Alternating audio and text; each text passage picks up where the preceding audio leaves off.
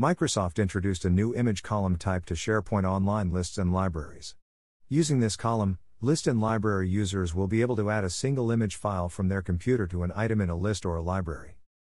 History and Roadmap Microsoft announced Image Column first time via Admin Message Center on July 31, 2020, Message Center ID, MC 219652. When it was added to Microsoft 365 Roadmap, it was expected to complete the rollout of Image Column to all by mid August 2020. On August 19, 2020, Microsoft delayed the rollout of this feature and updated the announcement stating, to ensure the best possible experience for our users, we are delaying some of our deployments to reduce the amount of change flowing into the services. Finally, Image Column feature released to all SharePoint Online tenants in October 2020 release, Roadmap. Creating an image column. Follow below steps to create an image column in a SharePoint Online list. 1. Go to SharePoint Online list where you want to create an image column. 2. Click on Add Column in List View and select Image. If you are not able to see the image column option, then click on More. 3. Name your column and make sure type is selected as image. 4. You can specify additional column settings as per your requirements and then click OK.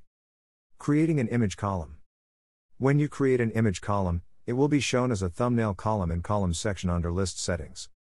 Columns section under List Settings. Adding image to list items. When you create a new item in list, image column will be shown like below on list form.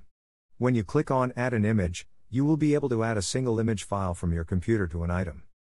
List form with image column.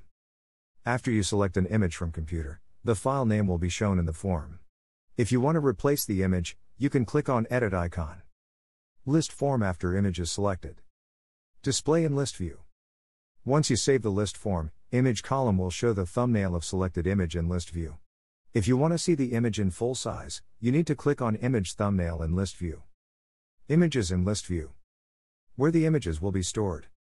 After adding images to your SharePoint list items, you must be wondering about where these images will be stored in your SharePoint Online site. Image columns in SharePoint Online stores the images by default in a subfolder inside Site Assets library which has format in general like Site Assets dash greater than list dash greater than GUID of list. Images stored in Site Assets library. I hope you like this blog. Give your valuable feedback and suggestions in the comments section below and share this blog with others.